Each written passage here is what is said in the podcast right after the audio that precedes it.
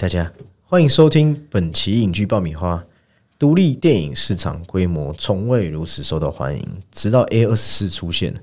这家二零一二成立的电影发行商，使独立电影成为另外一种潮流，容易被广泛的观众所接受和认可。不仅如此，A 二十四电影明显远离主流口味，利用怪美、怪诞、特殊文化群体的方式，获得了大量的狂热追随者，也为电影业注入了一股截然不同的力量。哦，本期影剧爆米花就将由 Summer 和吉哥，嗨，大家好，来带您一探究竟。无论是它的品牌故事，还是为了提升观影体验而推出的周边、线上活动、宣传等，当然也包括它最重要的产品，也就是电影。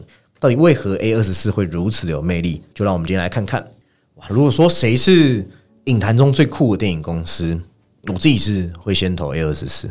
对啊，因为 A 二十大概是唯一会有一群粉丝。的电影公司的，一般通常大家可能追随的是导演啊，或演员，或是这个电影本身的一些影响，或是被它的魅力所吸引。但你要说有一间公司，不管是发行还是制作的话，那肯定是 A 二四啊。当然，如果你只是讲恐怖类型电影，Long House 也还不错啊。不龙吗？对对。但是如果你是以整体片型特殊性，就真的 A 二十四已经升级成一种文化符码。对它，因为它的它的商品是。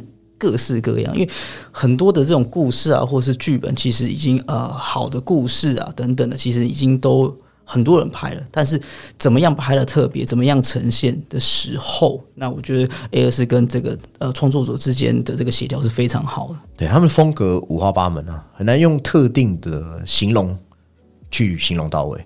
就你看，如果你要看有母子相互拯救，然后亲情满意的有不存在的房间。也有少数群体啊，呃，黑人啊，LGBT 电影，在残讲残酷人生里面那一丝丝的光辉的，像月光下的蓝色男孩，还有我们曾经聊过的格丽塔结尾的青春中很快乐，但是又最后又带点惆怅的 Lady Bird，对，就还有很多完全不同的风格嘞，还有很压抑啊，像吓死一堆人的夙愿，还有我自己很爱的女巫和灯塔，都是来自 S 四。就如果你越研究他们，你会发现，不光是影片，就连他们公司自身的风格都透露出一种古怪和可爱的奇异风啊。例如说，他们会出版啊恐怖食谱，来教大家怎么做电影中的黑暗料理。就你比如有我看到了，它里面有什么天使头发意面。然后原料都是微生物的蘑菇冻，还有大脑蛋糕。呃，鸡哥想法来尝尝大脑蛋糕，听起来像是分子料理，就是在重组这样子。那当然，他们出很多的书，呃，包括他们有自己的杂志啊，或是一些导演的设定集、访谈等等创作历程。他们在书上的这个投入也是非常多，就是不包含说就是可能是为为了博眼球的一些商品之外啊。对，所以他们公司就是他们就连公司的售卖的那些周边也很好玩，像 Lady Bird。里面女主角因为跳车受伤，那右手打的石膏就被做成拼图。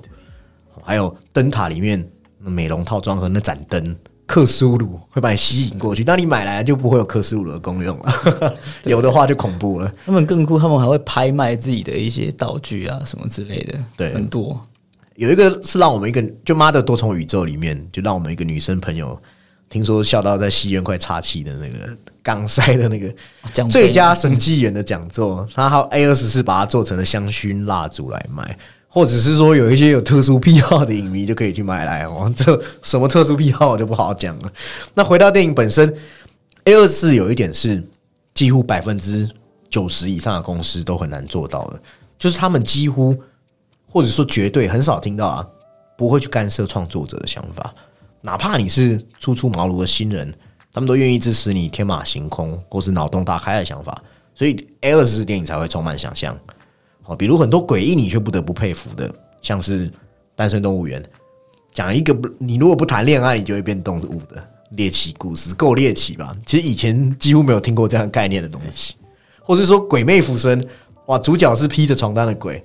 但是他他是跟如果你看过那部片就知道，他他会他不是我们知道的那种，跟鬼片其实几乎挂不上关系。然后包括导演他们也有说过，就是如果不是 A 二是这个呃有蛮有蛮多电影其实是拍不出来。就像绿骑士导演也说，因为这个故事他可能多数人都觉得他太怪了。对，就像你讲的绿骑士，它里面故事讲的是中古神话哦，西方的那个高文骑士，但是它的那个高文其实毫不应用，跟我们读到的古典完全不一样。这就是 A 二十四的特色。甚至还有像之前我们有介绍过的《失控奇幻旅程》，是关于一个男人跟一具尸体的故事。那那尸体可以有很多功能，像瑞士刀啊、水龙头、放屁当马达等等 等等。那当初还因为太瞎了，所以就很多片商就敬而远之。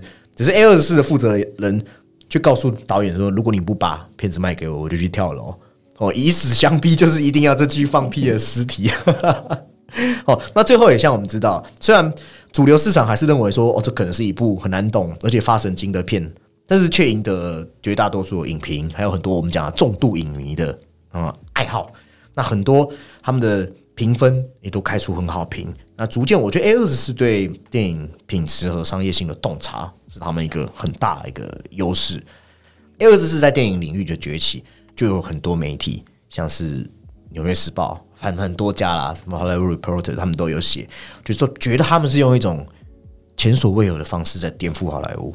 那很厉害一点，这家公司从二零一二年成立至今，你算一算，其实不过十年。十年呢？哎，好，那你去比一些大片商，其实资历上差距都在五十年以上。就比对，我查一个叫派拉蒙。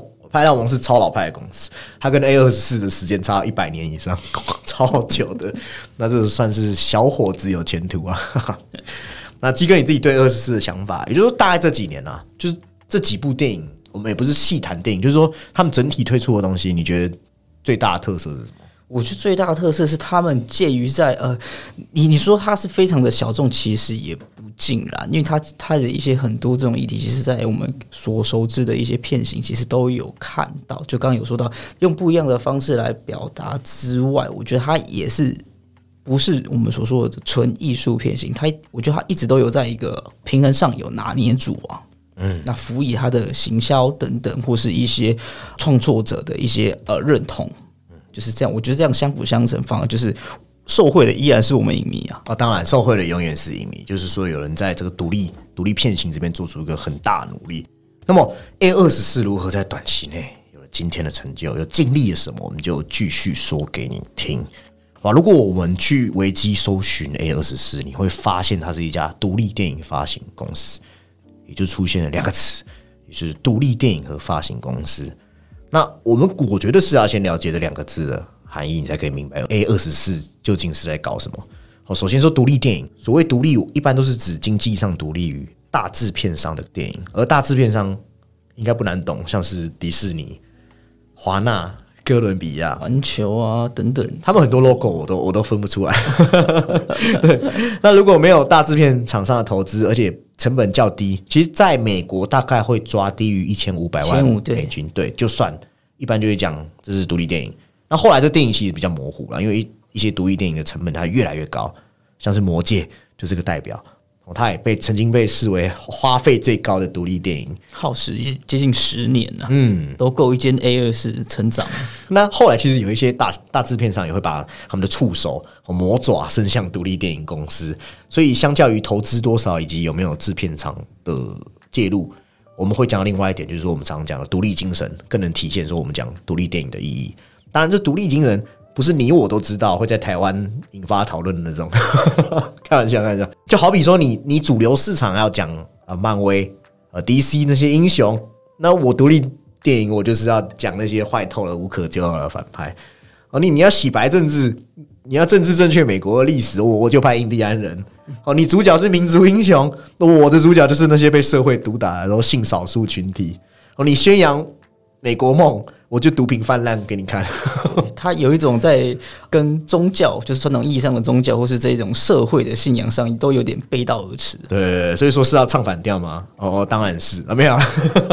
正确来说，我觉得独立电影想要维护的是电影能够表达的多样性，哦，批判的去看待美国社会或是世界，也也是说反抗他怕就是制片方哦会垄断了话语权哦。那根据一些独立电影。的定义，他们的制作往往也不能保证被发行，所以这就涉及前面提及的第二个问题：什么是发行？发行就是相当于制片方和电影院之间的中介啦。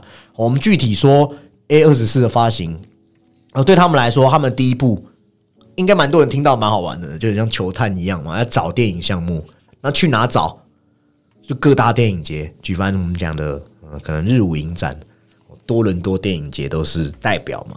那电影节就除了展映和颁发奖项之外，也能交易电影。我记得很早期在影剧爆米花节目就讲到，像《夜行动物》我在坎城影展的时候，哦那时候就创下这个最高的交交易金额。那制片人或是导演，就是一些哦有志向的，他们就会带这些东西去去这些电影节，看有没有机会被看上嘛。那 A 二十四他们则是买家，诸如他们里面的那些采购经理，他们就是直接买下它了。那有时候他们也会就直接帮某部电影做发行商。那和片方签订完合约后，大致上会有两个步骤。第一个步骤就是电影营销，很好懂啊，就是例如说什么概念海报啊、角色海报啊、美术周边啊。那因为 A 二十四代理的主要都是一些小成本的独立电影，所以常常都会有一些剑走偏锋的方式。刚才好像就已经有提到了，对，那这后面我们待会再聊。那营销之后到了第二大步骤，就是他会要求影院经理给自家的电影排片。哦，这个这个如果有去试映会的就知道，其实你去试映会现场里面有一些影院经理，他会看好不好看啊，这个可以，那就多排一点嘛。对，但是 A 是常常有这一种倒吃甘蔗的这种吉的这一种吉象，他们常常会到后来反而会有一种加开的吉象，所以他们常常有这一种制作成分，最后直接逆势成长回收了。鸡哥要不要跟影院经理喊喊话一下？因为鸡哥最近想看《三千年的渴望》，就哇，淡水戏院一场都没。淡水就是我从上礼拜一直看到现在，哎，真的都没有哎。对，这这看这个要到试看，这也很难的，对吧？台湾毕竟不是那种大型电影市场。那当然了，电影院一定也是喜欢把场次留给超级大片，什么《亡命关头七》《亡命关头八》《亡命关头九》。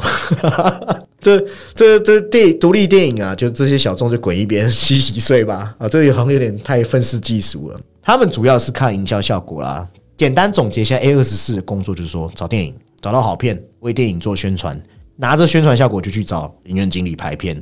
我觉得讲到这边，听众大概就了解独立电影和发行了。我就不会说每次听到 A 二十四、A 二十四到底是什么东西，却又搞不太清楚他们是在搞什么。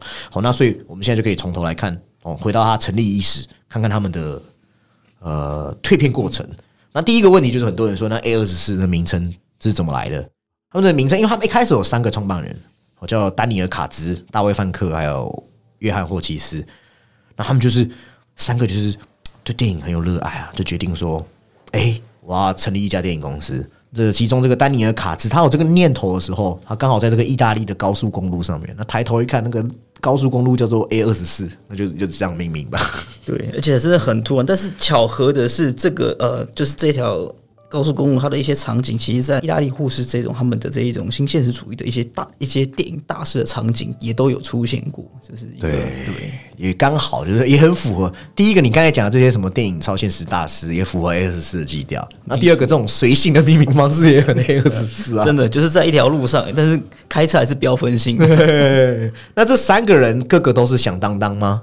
并没有，有 他们有分别有待过一些，也是独立制片公司啊。对对对对，就是他们刚好有个，就是说，哎，这三个人都有独立制片的工作经验。但是如果你他们去相比一些什么电影业剧、电影业的巨擘，他们就是默默无闻。但是这其实跟他们个性有关，他们的创办理念就是绝对不要去神化一家公司的创始人。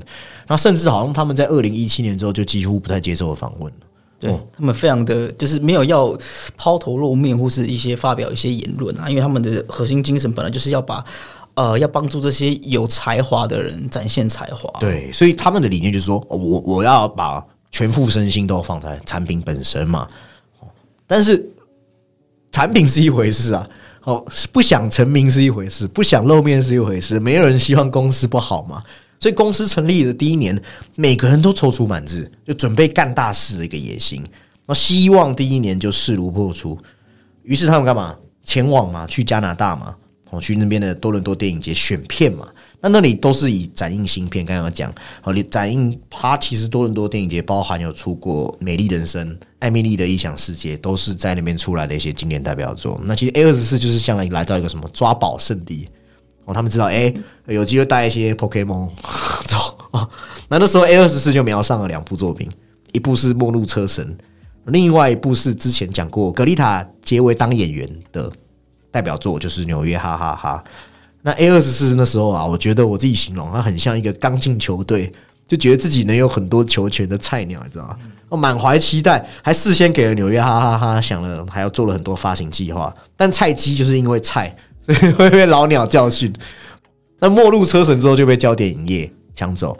纽约哈哈哈是被国际金融电影公司，那间公司后来好像部分股权有被那个 ANC 吃掉。那这是另外一个故事，我们以后再聊。那主要是说这些人拳头都比较大颗。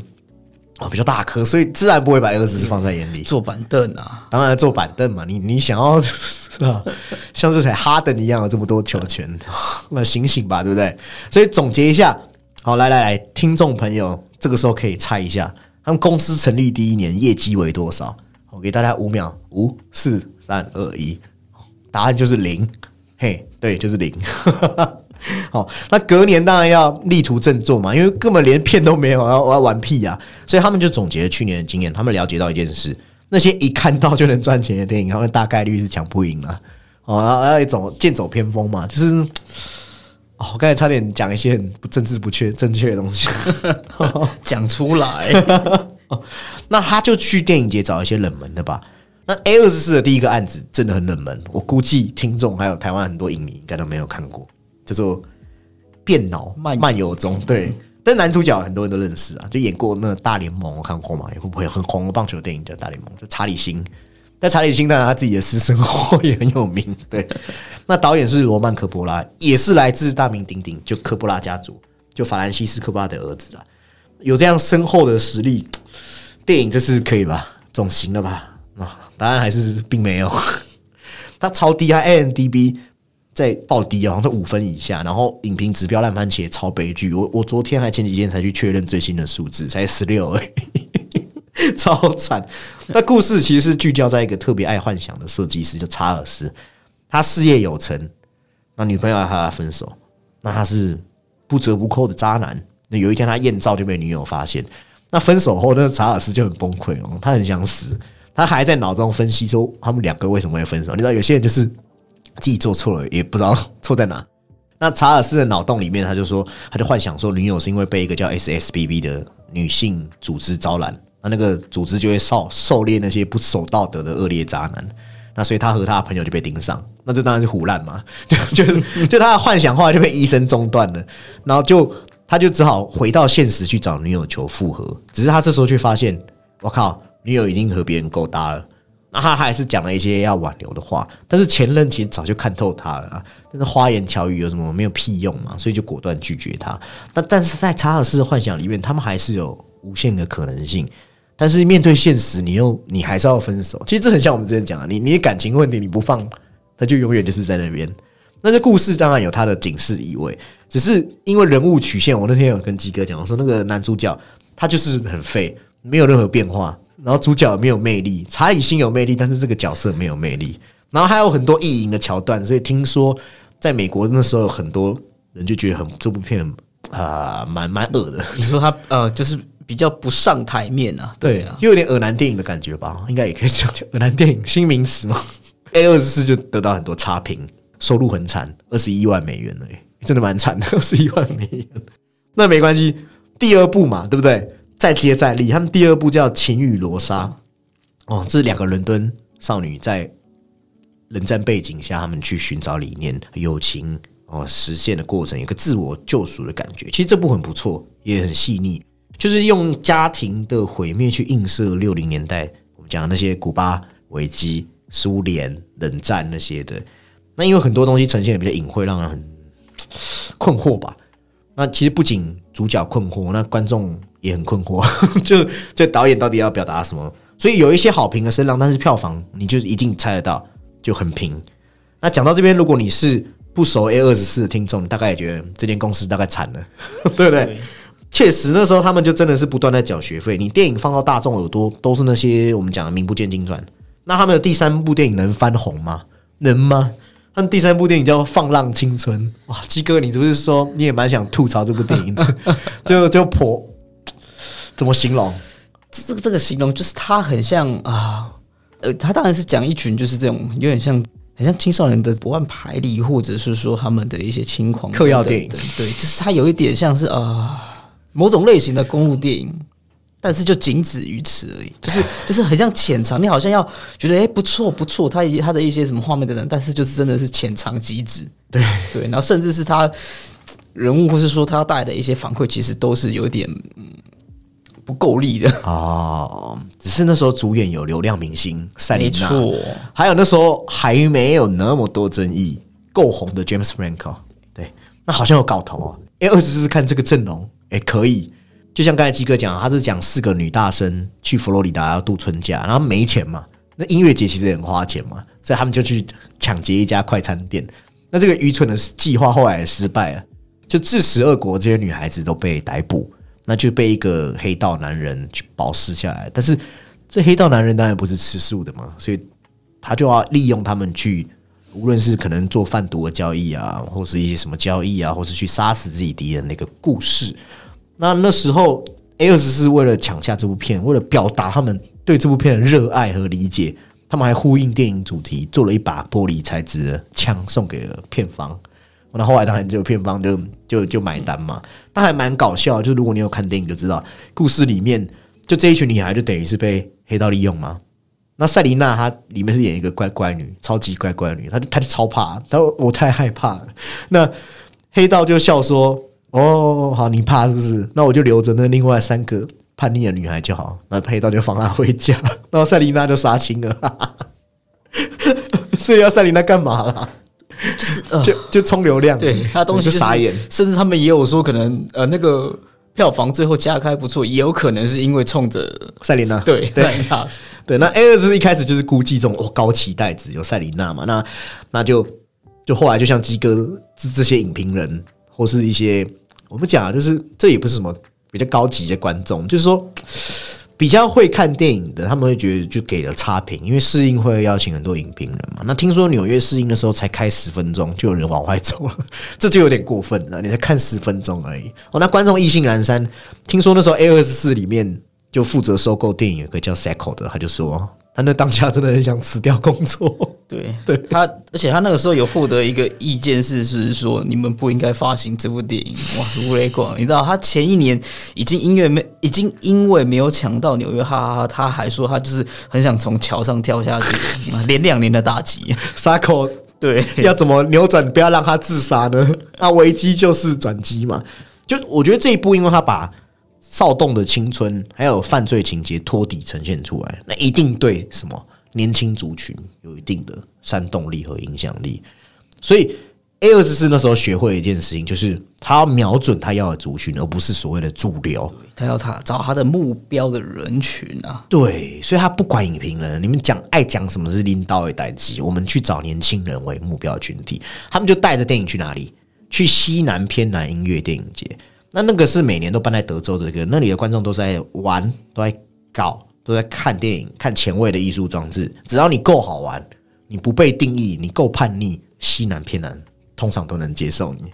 哦，那这种多样包容青春的狂欢，也让放浪青春好像找到了他们契合的灵魂。那在电影节上，听说他放了这部片的时候，就观众就超嗨，然后配上那个呃布莱尼的 Every Time，大家在那边哼唱，哇！那这种盛况也让 A 二十四终于啊，终于什么成功不是啦，终于有了和影院经理们谈判的我们讲的底气嘛。我们就告诉老板说：“哎呀，没关系呀，反正最糟的状况也会有一些变态来看嘛。”那这倒是讲对了一半，对影院经理来说。他们就是黑猫白猫，管他的，有进场看戏的猫就好了嘛，对不对？所以影院经理就表示，对啦，有有其实有这群变态也就够了，这个变态是玩笑啊、哦，不要走心。所以最终电影就用五百万的预算换到了三千一百七十万的票房，而且还开出了一千三百多个厅啊！对哇！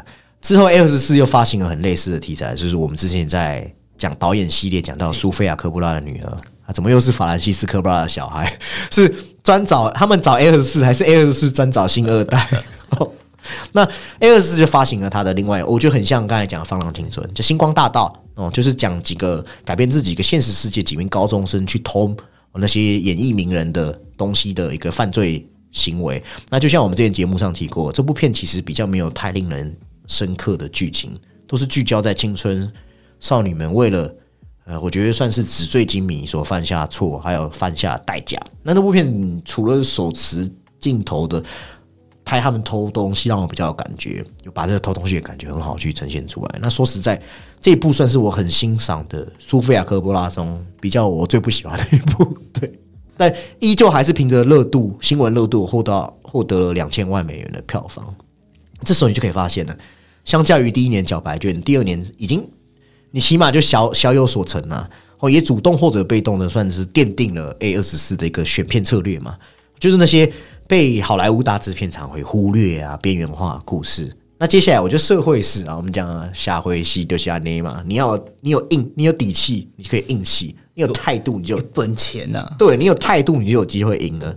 所以二零一四，他们算是报了一箭之仇哦，从很老牌的米拉麦克斯还有焦点影业手中抢走了什么？我们以前聊过的《沙丘》的导演丹尼维勒纳夫的《双面为敌》。Enemy 对，那那部因为我们之前真的聊蛮久了，今天就不深聊。那那部就是我们之前有讲过，我觉得算是探究潜意识的优质佳作。我自己觉得，二零一四年算是 A 二十四开始质量爆棚的一年。以前可能是怪，可能是特立独行，但现在是又怪又独特，又非常有质感就。它已经开始脱离了那一种可能常见的那些标签了，就是对于独立或是这一种特殊影迷圈的这个标签。对，已经有一点艺术感的感觉。那尤其是一部史嘉蕾主演的《肌肤之亲》，哦，开始了他们 A 二十四，我觉得 A 二十四有其中一一个类型是哲学探究型的科幻片。那部剧情光又讲的就蛮有意思，他扮演了一个来到地球的外星人，进入到人类城市，紧接着他开始了自己的行动，他开着货车和不同的男人搭讪。那一些单身独居的男人就会被他魅惑到小黑屋里面，就你知道被美色诱惑吗？然 后好像也蛮正常的。就是看看以前的那种异种，大概就知道。对对对对对，那就会等于是一步步步入深渊，最后被这个外星人的黑色议题给彻底吞噬。那皮囊是整个被抽离，血肉被分割哦，那过程是蛮触目惊心的。但是有看过电影就知道，他那个把你抽离的过程，很像一场什么超视觉流的那种现代艺术。好，那某一天，那个外星人就是也是照常去寻找猎物。他注意到一个路边卖花的男人，那男人就走过来告诉他说：“哎哎哎，旁边有一个先生买了一朵花送你。只是这个卖花的他被荆棘刺破了手，那手上的鲜血就沾到了这朵玫瑰的包装上。那那女外星人就呆呆的嘛，好像被触动了什么一样，因为看到人类的血若有所思。那我觉得也是从那一刻起就开始一切都渐渐不同了。所以某一天他进入城市，这一次他是步行，但是他对人类人行区可能不太熟悉，那他就跌倒了。那就他地球的两个男人就帮他呃算是伸出援手，他就感受到那种来自人类的关怀。那也开始感知人类世界，也就是说，一种前所未有的感觉在包裹着他。那夜晚，他还载着一个面部毁容，就很像肿瘤变形的男人。那你知道吗？因为他是外星人，所以他没有审美，他也分不出来地球人的样貌。他还是如常的去引诱这个面前的男人，他会对他夸奖。但那男生当然也知道自己容貌异常，所以反而会对他的暧昧很小心翼翼。对，这种谨慎就让外星人、女外星人有个奇妙的感觉。那还在这男生要步入深渊的时候放过他，我觉得可能是因为电影没有很解释，就是说他可能是出于对人类的好奇，也可能是有一度想要变成人类，会让他去审视自己，就去尝试人类的食物，去感受人类的情绪，甚至忘记自己是外星人。不是后来还有想要跟人类谈恋爱，被这个群体或是呃，你可以把它视为一种生命社会化的过程，对就是被赋予人性。只是他想要男欢女爱的时候，他还是被现实打醒，他就觉得很难堪，就逃到丛林，然后被其他男生盯上嘛。那些坏男人想要强暴他，那在逃跑过程中，他就不小心弄坏了自己的外壳，就露出一个黑色的本体，就吓死了这些人。然后他就慢慢脱下这身皮囊，然后就变成我刚才讲的那个黑人，就超像柯南里面的黑衣人哦那个。全黑的，超级像，就那个那个犯案前还不知道那个犯人是谁的时候，那个没事了吗？没有，那些坏男人又拎着一桶汽油回来拎在他身上，就一把放火把他烧死了。那这部片蛮酷的是，史嘉蕾在里面和路人的相遇都很真实，因为大多都是真的路人。那甚至连那个面部崎岖的男生也不是特效，他是一个二十六岁的像人病患者。好，那回到电影有点割裂感啊，虽然有点割裂，但是前面颇有我觉得算是自人类自诩地球主宰的高利益，只是他收尾的时候又转向外星人，好像学会人类遵循人类的同理心，哎，维护起人类了，但是又反过来遭到扑灭，就很反讽。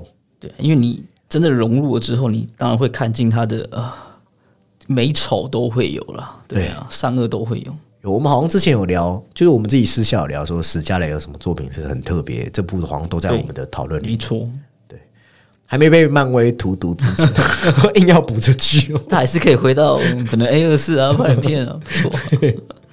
那这一年还有一部也很猛，就是我们这些演员特辑，我们在聊 Tom Hardy 是聊过的《失控》。整部片就是 Tom Hardy 一个人在车上，对对对，打的电话。当然视听是一定会相对单调，只是我觉得这部片很厉害，就是说他利用这种时空无限性去聪明的去补足了我们刚才讲的缺点。我没记错的话，三十六通电话，这部片就用三十六通电话把该交代的全部交代完。哈迪一个人要完成情绪起伏的高低，就我每次看到一个男生，他。因为要承认外遇，然后毁了自己本来很顺遂的人的工作。嗯，他在工作、家庭或是他的一些啊，就是讲他的危机，就是他的外遇嘛。对，隐忍。或而且，但我记得那个背景是在一个，就是呃，算是西方很很注重的一个佳节嘛，就是圣诞节之下，然后他们要一起去看球赛。对，然后他要处理这这这一些他人生中。接种子的烂事，而且他，你从他言谈，你可以知道他是个很厉害的，像是什么，就是做监工的那种。对，应该是就是可能工头，就是他是那一方面的佼佼者啊。因为他有时候就是没有他不到是没有办法完成这项工作。对，就是他们要灌浆之类的，他们要接一个超大 case，就那种超厉害 case。结果没想到菜鸟连什么都不会，这样，然后真的，哇靠！我一定要承认我外遇了，那工作还给我搞事，这样，我觉得蛮感动，是说，因为他其实大可不必。去承认说，哦，老子我外遇，但是因为他以前就是被他爸这种就是不被重视、被抛弃的孩子，所以你可以看到一个男人为了承担责任，他就与内心心魔的对抗。我觉得 A 二十四那时候这些片都很成功，当然除了刚才讲的行销，因为他有些手法很用心，又可以把影迷带进去。像他那年也有上一部叫《暴力年代》，他就有为这部片开了一个部落格，就收集。啊，电影背景就是纽约在八零年代的一些动荡不安的一些，对对对。那那好像好像还有得奖，就是他们为他做的那个东西，他们很会做网站，A 二十是很会做网站。那就等于说你在看历史剧，你也可以沉浸其中。那这几部虽然票房都没有到顶，收益也都很普通，有有几部甚至还在亏钱的边缘。然后最让 A 二十头疼是什么？你知道吗？这一年就是我们有一次在聊怪诞影片，然后。我记得是我们节目的鬼月特辑第一次，然后换昆汀图聊到了，就应该是说他很推荐的人形海象。那那部影片就只能说很特别，就是就是你知道，把人跟海象缝在一起，那用动物猎奇，我觉得是讲人类亵渎救世主，再到你希望得到救世主原谅的很精神欣赏的一个议题，那真的是很出色的一部片。但你要说怪，我相信就算是很喜欢这部片的，也同意这部片很怪。但是 A S 很多片都很怪，而且怪也是一种审美吧。就这部太怪了，你知道这个怪，这个已经就怪到你知道它不是市场，它一定不够主流，所以这部片最后还在市场上面倒赔了一百万美金以上。那那其实有好有坏，就是也把 A 二十四，就像刚才基哥讲，A 二十四很怪，很够够怪，就也是趁机把 A 二十四的形象算是建立起来。就那时候的 A 二十四算是处在一个叫好不叫座的中间地带，就发行的项目你去看哦，都很出众。但你说很多人愿意去看，就真的是差强人意，就很像姜文，你知道在让子弹飞以前他讲的，他说就是他们这种艺术做艺术的啊，他们不想改。我觉得 A 二十四也是，他可能想要坚持这种呃小而美的选片路线，但是又想要挺直腰杆。我姜文讲的嘛，挺直腰杆把钱挣。对，但是你又不是慈善企业，所以你就要能挺直腰杆，又可以挣钱。然 后，那很快的，他们就确实迎来了这个挣钱的机会，就是黄四郎没有开玩笑的啊。二零一五年，三部名利双收的电影都到了 A 二十四，分别是《人造意识》、《不存在的房间》还有 MUS 的纪录片。《人造意识》之前有聊到吗？就是导演加兰就蛮哲学类，他喜欢拍人性变质与否。然后一个很有才气的导演，也是在二十四支持下，算是蛮能够以自己的方式不受干扰去完成艺术作品的一个代表之一。那《人造意识》这部片当年其实原本是要给环球发的，但是环球那一年包含就《玩命关头》来了，然后好烦哦，Family，然后还有《侏罗纪事件》的时候，因为《侏罗纪》要重启了，那所以那环球其实比较势利嘛，他就觉得说《人造意识》不错，但肯定无法回本。A 二十四当然要干嘛？趁虚而入嘛，把它赶快把它抢下来。那这边就可以聊到一个今天会不断提到的 A 二十四在行销上面的许多是骚操作。人造意识就是个代表哦。他们在未经导演和女主角，这艾丽西亚·维坎德就是古墓古墓奇兵新的新一代古墓奇兵那个女主角，没有在经他们同意下，他就把他的照片和片中机器人 Ava 的名字，对，在美国交友软体就听得上面注册了账号，然后在西南偏南电影期间就跟华道网友随机聊天。然后有趣的是，他跟网友男网友 聊的差不多的时候，他就会向男网友推荐《人造意识》这部电影。哦，还有想见我吗？那我们就约在《人造意识》的首映会。他过程中的那个聊天，他们你可以看那个截图，他也是有一种非人感，对，很像你在跟那个 AI，对 AI。那这种一对一聊天的推荐效果，你扩散速度不会很快啊。但是你以为他们是想要透过这样来和男网友的方式宣传吗？那你就太笨了。真正重要的就是什么媒体嘛，你媒体就会报嘛，网络会讨论嘛。然后不仅如此，还恰好就是这么恰恰好，还有个广告从业人员，他就向记者控诉说，这个机器美女是怎么伤害他纯洁又小的心灵。那这种事件是又有人被报道。就是再蹭一波热度，就其实你我说为什么会故意说恰好，就是很会操作，你知道吗？而且他们真的是玩这个社群媒体啊、网站等等的，玩的非常的溜啊。对，对他们几乎不用传统的这个呃职业，或者哦，我说的是指这一种传统的包装杂志做宣传嗯，那更匪夷所思，或是说细思极恐。以下我要讲的纯属我个人猜测，没有人证实过。因为当时女主角丽西亚，她事后才知道自己在听德上面被变成一个账号。那她就表示很不爽，她觉得 A 二十四很不尊重整个团队，然后 A 二十四也很北蓝哦。他说这是实习生的点子，他们已经把实习生开除。对，然后他们的那个目的就是怎么说？他们的这个形象物就是只求原谅，但不要求这个 这个这个理解或是许可。那这整体事件我就觉得有诈，因为 A 艾丽西亚后来也有和 A 二十四合作，所以我自己觉得说这可能从头到尾都是一场戏。哦，行销嘛，就是戏里戏外都是一场戏，把观众骗到戏院，目的就达成了。那后来连赵毅是面子、里子都赢了，赢了口碑，赢了票房，还赢了奥斯卡最佳视觉效果奖。哦，成为 A 二十四发行的电影中首部获得奥斯卡奖的电影，票房如何？一千五百万，我记得，然后获得三千七百万的票房。那 Amy Wise 也是啊，Amy Wise 就是。我我觉得应该蛮多人认识他，因为他是个传奇人物嘛。但是就是二七二二七也是二七俱乐部的成员，对，二十七岁就离开人世，英国女歌手。那这部纪录片其实也是讲了什么？我们讲说一代巨星崛起和陨落都拍了出来，就是很让人心疼，也让人感叹流量世界会对人心怎么荼毒。尤其外国媒体，他他那种对那种他们的私生活是很很粗暴的闯入，对，甚甚至呃你。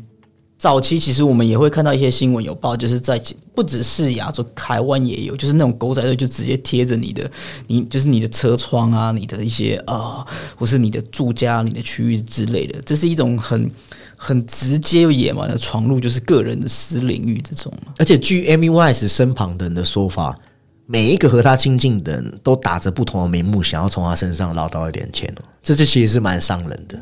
那加上。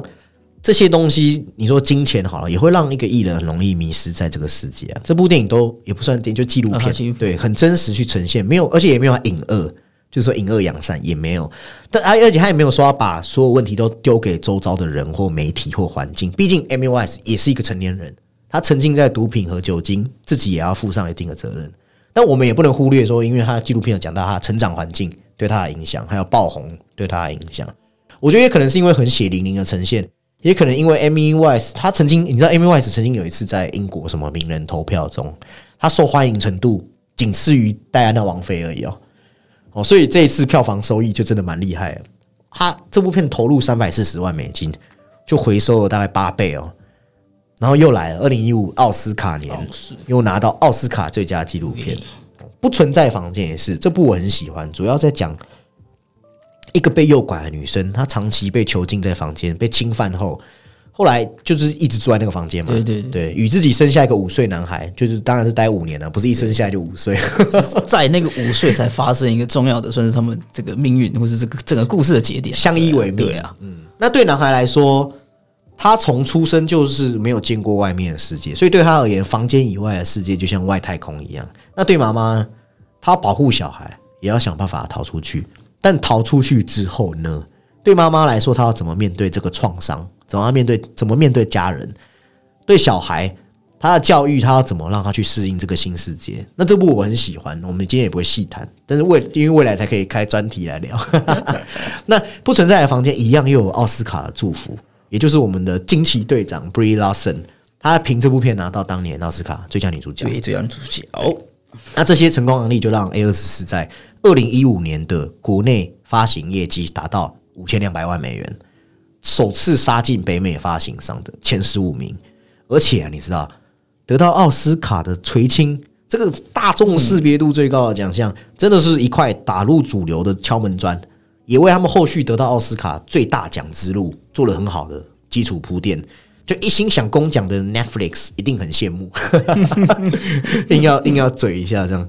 那因为 A 二十四仅仅等了一年就迎来他们的第一座奥斯卡最佳影片的讲座，那所以就是隔年 A 二零一六，我觉得二零一六可以说是 A 二十四很具代表性的一年，因为这年的片单讲出来都是他们很标志性。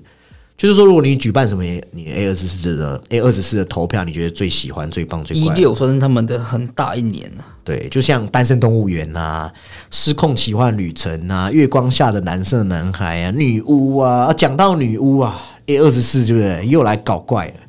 哦，那时候一只有一只山羊叫菲利普，对，怪，他就有点暴力倾向，他他说他顶了一些哦网友和影评的费哦。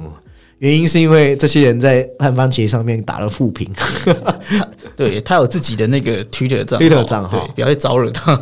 那菲利普就是女巫里面的一个角色嘛。那这部电影就是我们已经聊过好几次的女巫。那那时候女巫也是 A 二十四拿到发行权的时候，当然那个在那个年代，就是二零那个时空背景下，绝对不会有人想到说，它若干年后会成为一部被那么多人爱戴然后吹捧的暗黑之作。要知道，当年那部片的导演就是现在北方人的导演 Robert Eggers，他只是个年轻人，女巫只是他的处女作而已。那个时候他们拿到的那个发行费差不多才一百万美元而已。对，然后演员也是啊，那时候很多人的女神恩雅泰勒就也只是刚进演艺圈的一个小女生。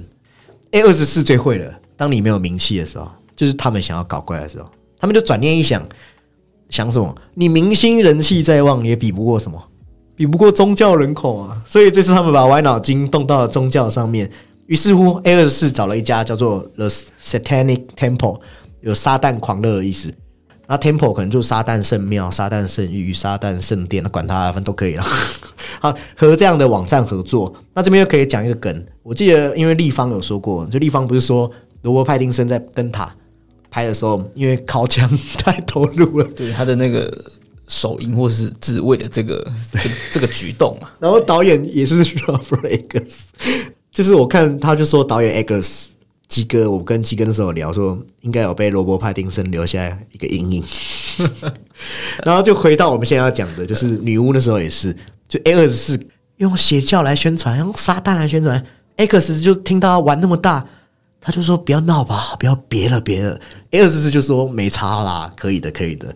然后我就想，每次 A 怎么都是 X 遇到这种事，他一定想，我只是想要好好拍。他没有要你的许可哦，反正你之后出事，你原谅他们就可以了。他们就是一直玩着这一套，像不像少林足球那个？我只想好好踢球啊。X 是现在的，知道他的那个抗压能力一定非常好啊。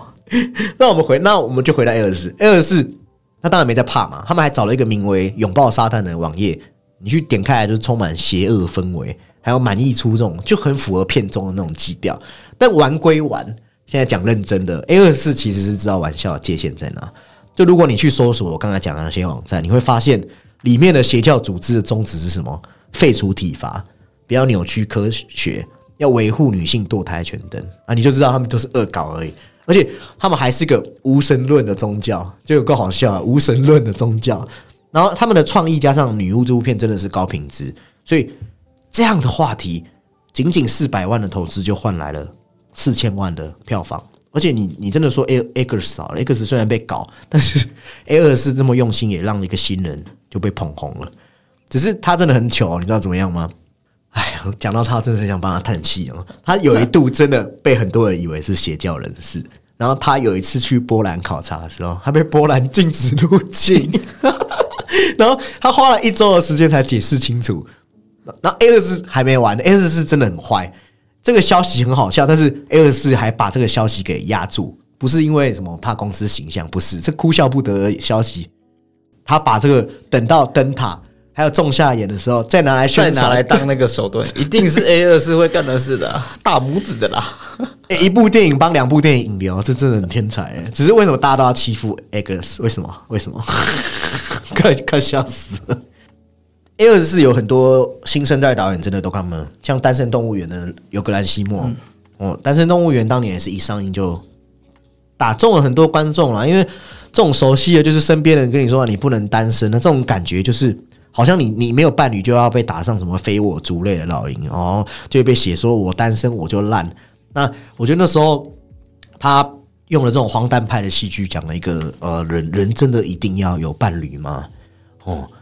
哦，就是我觉得去让我们对爱反思，那那时候真的是蛮红的，而且 A 二十是在宣传他们的时候也很用力。就那个你有注意，那时候预告片的时候还有一些温馨小卡片，就告诉你说，如果你被影片中的酒店抓走，你要怎么在监管下生活？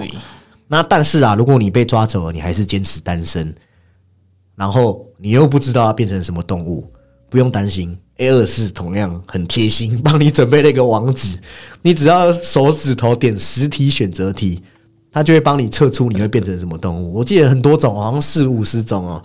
哇，这个网页啊，仅仅上线一周，听说就吸引了七万多人。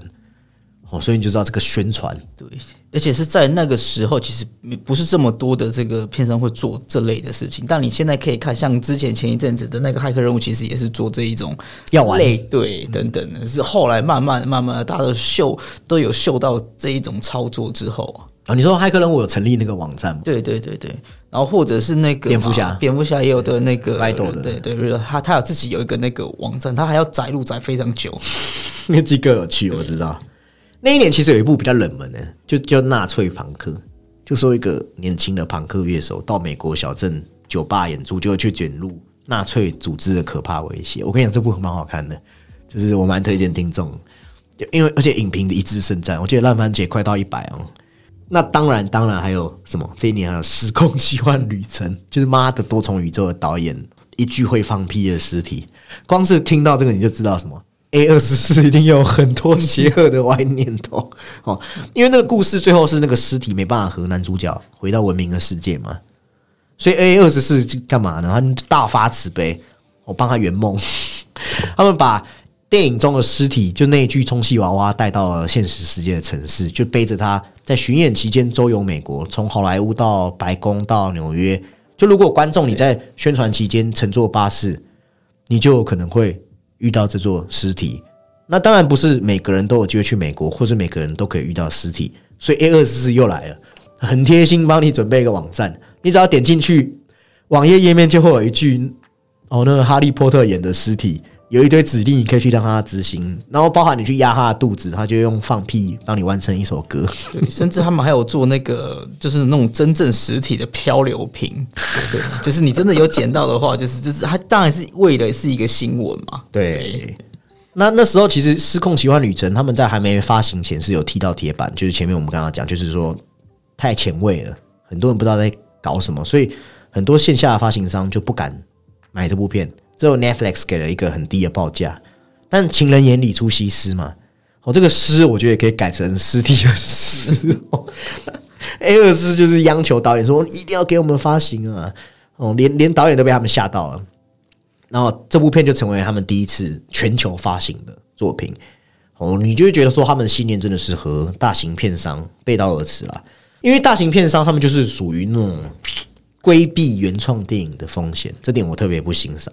然后就是一直创作一些一定会吸睛的一些什么超英美漫电影啊，就是它就是一个流水线呐，它没有，就是你可以说这是大工厂有呃可能上市上柜公司的产品，可是 AS 比较像是那种手作坊，知人的手作坊。嗯嗯嗯，然后我觉得我我更不喜欢大型片商是说他们会一直不断燃烧一些老 IP 的价值，对，然后一集又一集的续，会一直重启，而且它要重启，可能过没多久又重启，然后或者是它要一直续集、续集、续集，就是这样子。对啊，我都开玩笑说那个玩命关头要跟 iPhone 一样每年更新，其实都可以。哦，要不要跟在那个执行长后面发表这样？但是 A 二是没有忘记初心，他们就是会给新人发挥空间的，算是让真正有才华的人有地方去挥洒自己的艺术想法。所以为了完成他我刚才讲的这个，帮这些年轻人，A 二十四在二零一六的时候也加入了制片的行列，等于说他从一个提供你。哦，提供你格斗平台的人，变成帮你制作武器，还帮你训练的人，所以就有了他们的奥斯卡最佳影片《月光下的蓝色男孩》。他们好像是跟那个 Plan B 一起合作的，对，就是那个 Brad Pitt 他的公司。然后黑人导演巴黎詹金斯也是 A 二四的结晶，也是个很新的导演。就故事虽然是讲一名黑人男同志，讲述他童年啊、少年啊、青年时期的成长之路，还有一些毒品的东西。我觉得比较严肃、比较沉闷，但是却在当年得到了奥斯卡评审的青睐，也带动票房。诶，电影预算仅一百二十万诶，你对对比这个大型制片，漫威动辄都是五六千万起跳，都要上千万，诶，这差四五十倍诶，你就知道月光下的蓝色男孩有多拮据。也因为这样，所以那时候导演连招场地都很小心。他为了符合片中氛围，他就说他想要去迈阿密拍，因为整部片的城市色调比较符合那个感觉。但是他自己知道说，其实制片公司不会同意，因为好像到一些像是亚特兰大这些地方，好像是可以有回扣的。对对，但是 A 二四反应就出乎他意料，他们说好啊，那你就一定要在迈阿密拍。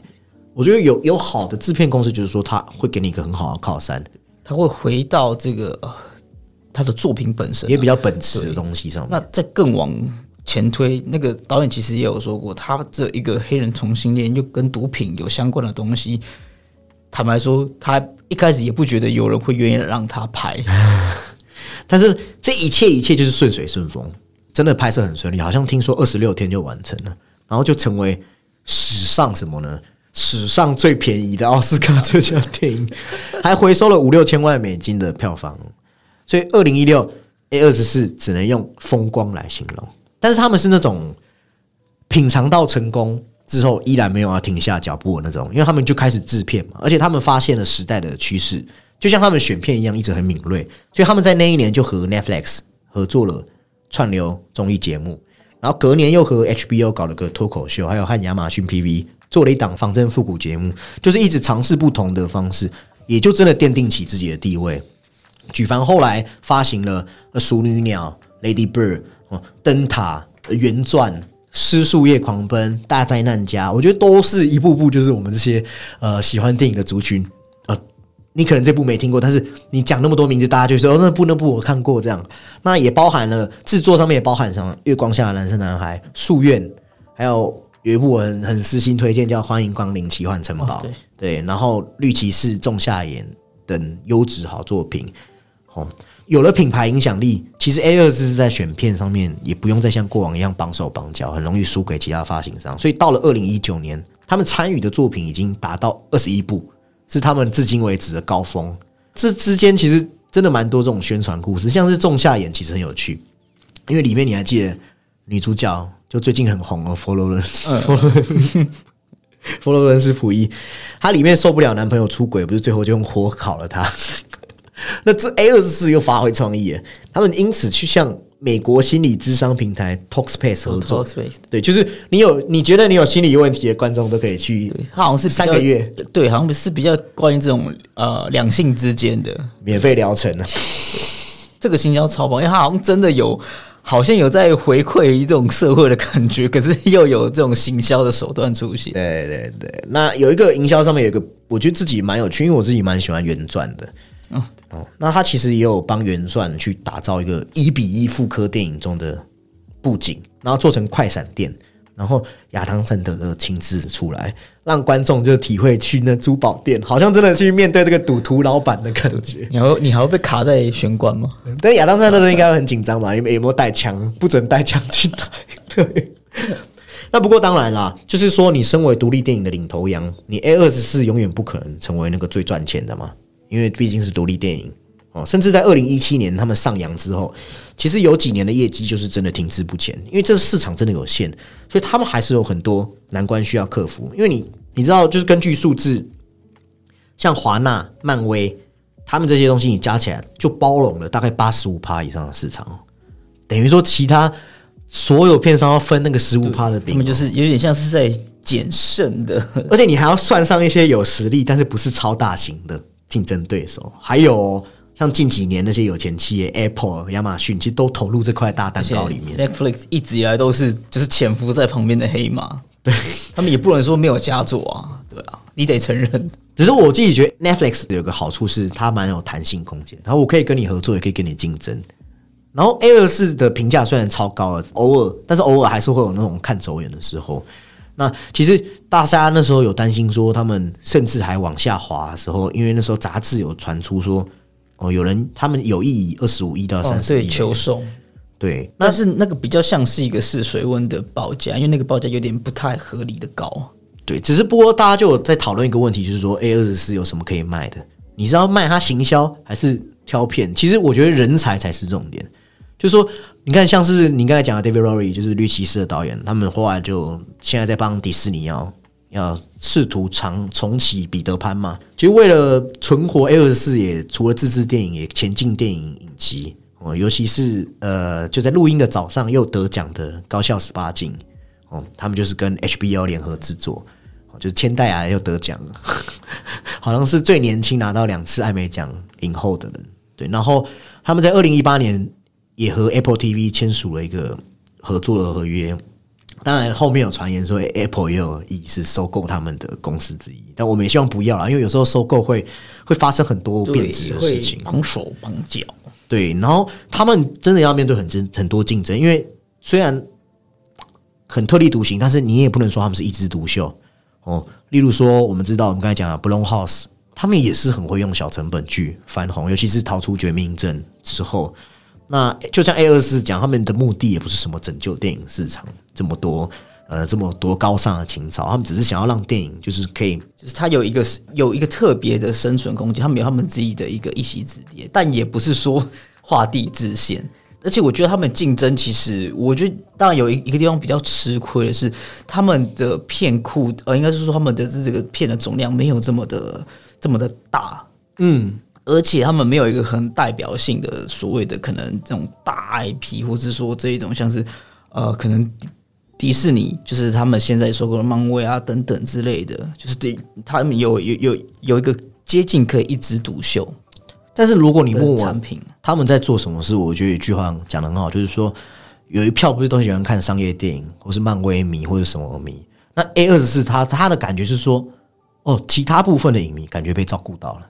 他们就是在做这件事情，那这边就来来聊那么多严肃，就来聊一点放松，就是继续聊他们这些。你知道，任何电影公司都会出售周边嘛？那他们的 A 二四周边就是以怪怪著称嘛？然后，但是都可以在短时间内哦销售完毕。我觉得就是他们很精准了解观众喜好是什么，然后大家就觉得那个会心一笑。只是你会心一笑完，你那个钱包也差不多空了。没错，就是你会有这一种。冲动性购物也好啊，或者是你这种这种已经放到购物车清空的这种剁手行为，对，也不是说只考虑视觉，他们也有兼顾到嗅觉。像他们曾经就和布鲁克林一间香水香水工作室叫就优雅合作，那就做了很多来自经典电影类型的香氛蜡烛。那还有基哥前面有讲到的，其实 A 二四在做出版刊物的时候是真的蛮漂亮的，而且他们是。就是说，例如说那一期，他们就会请一位导演来亲自编辑，那你就可以直接了解说整部可能近期片的一些想法。然后他们也会不定期举举办一些慈善义卖会，像是那时候原钻的塞尔蒂克 NBA 的那个冠军戒指就在那时候卖，然后。仲夏演女主角穿的那一身花花花的那个洋装也是，然后还有灯塔里面人鱼的雕刻，他都有在那里面卖。然后听说竞标的人也很猛，什么 Ariana 啊，还有什么很多艺人都会去参与。这该不也是那个吧？行销？不只是行销，就是说这些艺人也可能真的很想要这些东西。我觉得有一个蛮特别的也，也是我看到像《鬼魅浮生》的时候，他们就开发了另外一种行销手段，就是那时候纽约唐人街就出现一间服饰店，他们不卖普通人穿的衣服，他们卖那种带有两个窟窿眼，就是电影里面的那个巨型白色床单白。床单啊，店员就会根据你的尺寸帮你打造这种来自另外一个世界的衣服。他们的这个快闪店其实玩蛮多次的。对，那除了行销，他们的设计海报真的都很好看。对，如果你有注意，每次就是进入就是片头片头的 A 二四那个招牌字体，他们是有请美国创意公司来做主主视觉，他们的要求就是说你气质上就是要很现代，然后所以每次那个 A 二十四像是妈的多重宇宙就是一堆眼睛嘛，然后呃羊圈好像是一群羊嘛，对一群羊然后仲夏人就是那种一堆花花的，那个很漂亮，我也喜欢那个。对对对然后绿旗好像也有，绿旗是也有，就是那个好像是那个生意盎然的那个绿对就是一个人像石雕的。那些商品你自己最喜欢哪一个啊？呃，你是说纯商品的吗？都可以，就是说，或者说哪个我刚才讲这些宣传，或者说你有听到其他的宣传，宣传我自己看，我最喜欢是那个 Toast Space 的那个，哦对，对，那个真的很像，就是它并并不仅仅是一个有创意的宣传而已，它还就是好像有回归到什么东西东西，它是好像很多个面向都好像，就是它很有炒作或是升温的空间的。还有那个刚才奖杯真的很屌，对，我觉得他们后来可能，我我是不晓得啊，可是他们之后如果出什么骨灰坛，我也不意外。呃，生生是 A 二四人啊，死也是 A 二四鬼。你知道热狗手套有卖？哦，你说那啊，对对，那个，哎、那有点像指套那个吧？对对对对，我今天早上才去搜一下官网，然后有一个超帅，但是卖完了。嗯，绿骑士里面高文爵士的剑，他没有把那个拉开，我不知道里面是不是真剑，还是就是个道具而已，但是就蛮帅，已经被卖完了。那拼他拼图也出蛮多，我觉得树树院也有嘛，树院 Lady Bird 什么的很多啊，对对对对很像是很适合杀时间的东西。对，那我们最后这趴就来聊一下，鸡哥你自己 A 二十四最喜欢的电影是什么？不不用选一部啦，选一部太过分了，就是对。你自己就是哦，因为怕这个东西实在是列举清单太多，我尽量的就是用在啊三部左右。可以啊，可以啊。对，那因为这个东西，其实因为我们喜欢的，刚零零这种列很多，绝对超过三部啊。我以目前喜欢的，因为这个这个名单其实呃过去也是有波动过的。那今年有一部，啊也也就是今年才上映的《多重宇宙》嘛，《多重宇宙》可以说它可能不会是未来，或者说我们今年选出最棒的电影，可是它确实是今年我觉得是最受惊艳的。也最深刻吧？对，因为很少，就是你已经看到可以有他可以说出一些东西嘛，就是他有他自己的哲学呃核心等等的，可是他有有有办法把形式玩的这么疯，对，这这一点我是非常的喜欢。那再来一个啊，当然是 Lady Bird，这个我们之前有讲过，这边不赘述我过。那我这边简单说到，我就是觉得。即即使在不同的地点、不一样的时间，甚至是我们的这个呃，可能经历过的啊，什么性别都不一样，但是他拍出来的过往的那段青春的一些时光，对不对？那好玩的，或是一些家庭的问题、苦涩的，其实我们却能有感同身受的感觉。嗯，所以它是一个很，也是一个很生活向，但是是一个让你很有共感、很有很有感同身受的一个故事啊。嗯，那另外一部是那个《鬼魅浮生》啊，对，《鬼魅浮生》是是越想，或是说呃，我其实看完。或者然后之后的这些呃反刍之后是越想越喜欢的，因为他把一个生死的那种无对尽轮回，对，他不只是有呃，当然哲学题在很多电影上都有体现，但是他把跟这种生死观跟死后的这个东西做一个结合，你可以理解到他的这个思想是他的这些改变，在他死后依旧在进行的。不管是他的感受，是说，甚至你能看他的外貌越越越来越脏等等的，而到最后他的一个消亡，或是遁入另一种状态，他在死后一直在进行着。对，我觉得他把这种东西也是哲学再套用到生死观，因为这两个东西本来是我蛮喜欢看的两个议题都在里面。而且 David Lowry 的镜头语言我超喜欢的，对，他超美，像他拍绿骑士一样。对，然后像是什么灯塔原传，原传我觉得是有被低估啊，有有被低估对对对对，然后我自己是觉得 A 二十四他们有分很多类，就是恐怖他们就主打恐怖心理。夙愿，你看他们都不是这种对杀人鬼，他已经不是那种，就是我们看那种 B 级恐怖片，一定要那种血浆、暴力性都牵扯在一起。嗯，他很脱离这些东西。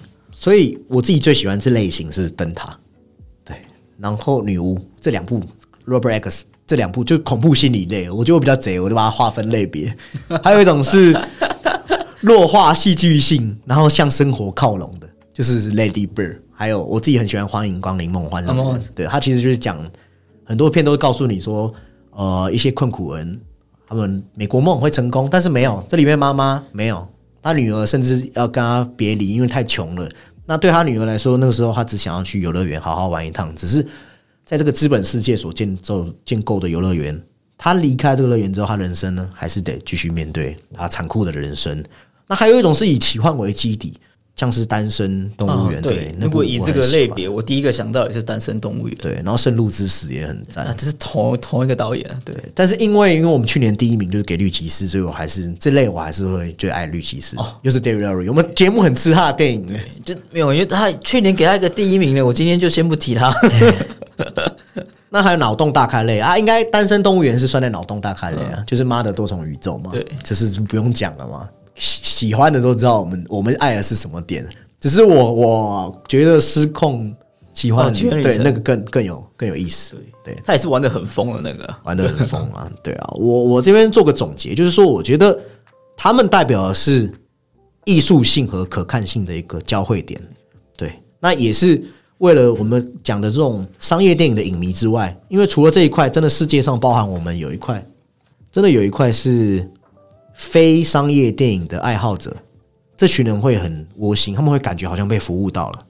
那真的是多亏 A 二四他们坚守信念，然后把电影烙印在观众心里这件事做得非常好，真的可以说是淋漓尽致。然后把原本的观看延伸到各种体验，因为他们的周边，哦，把这个五感，我们刚才讲的香水这些东西，其实这些东西做好就等于升华了电影本身。对，那你就会觉得看电影是一个很潮流的娱乐，很酷炫的一件事情。对，因为他把这种呃。创造或是所谓的这种艺术性的潜力发挥到很高，对，而且很多东西其实呃没有人愿意拍，他让他们拍出来了，即便拍出来有些可能不重视宣传，但是他也让他们被看见、被关注了。对，A 二是真的是一间很有魅力，而且几乎爱电影的你一定会爱上他的电影公司。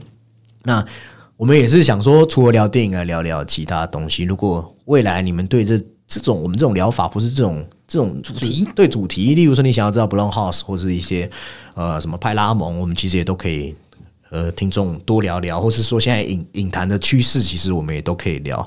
那我们今天讨论就这边结束。那如果你也喜欢我们的节目，可以到 Apple Podcast 帮我们留下五星评论。那我们也不时会在 IG 和 FB 更新相关电影文章。那么本期讨论这边告一段落，拜拜，拜拜。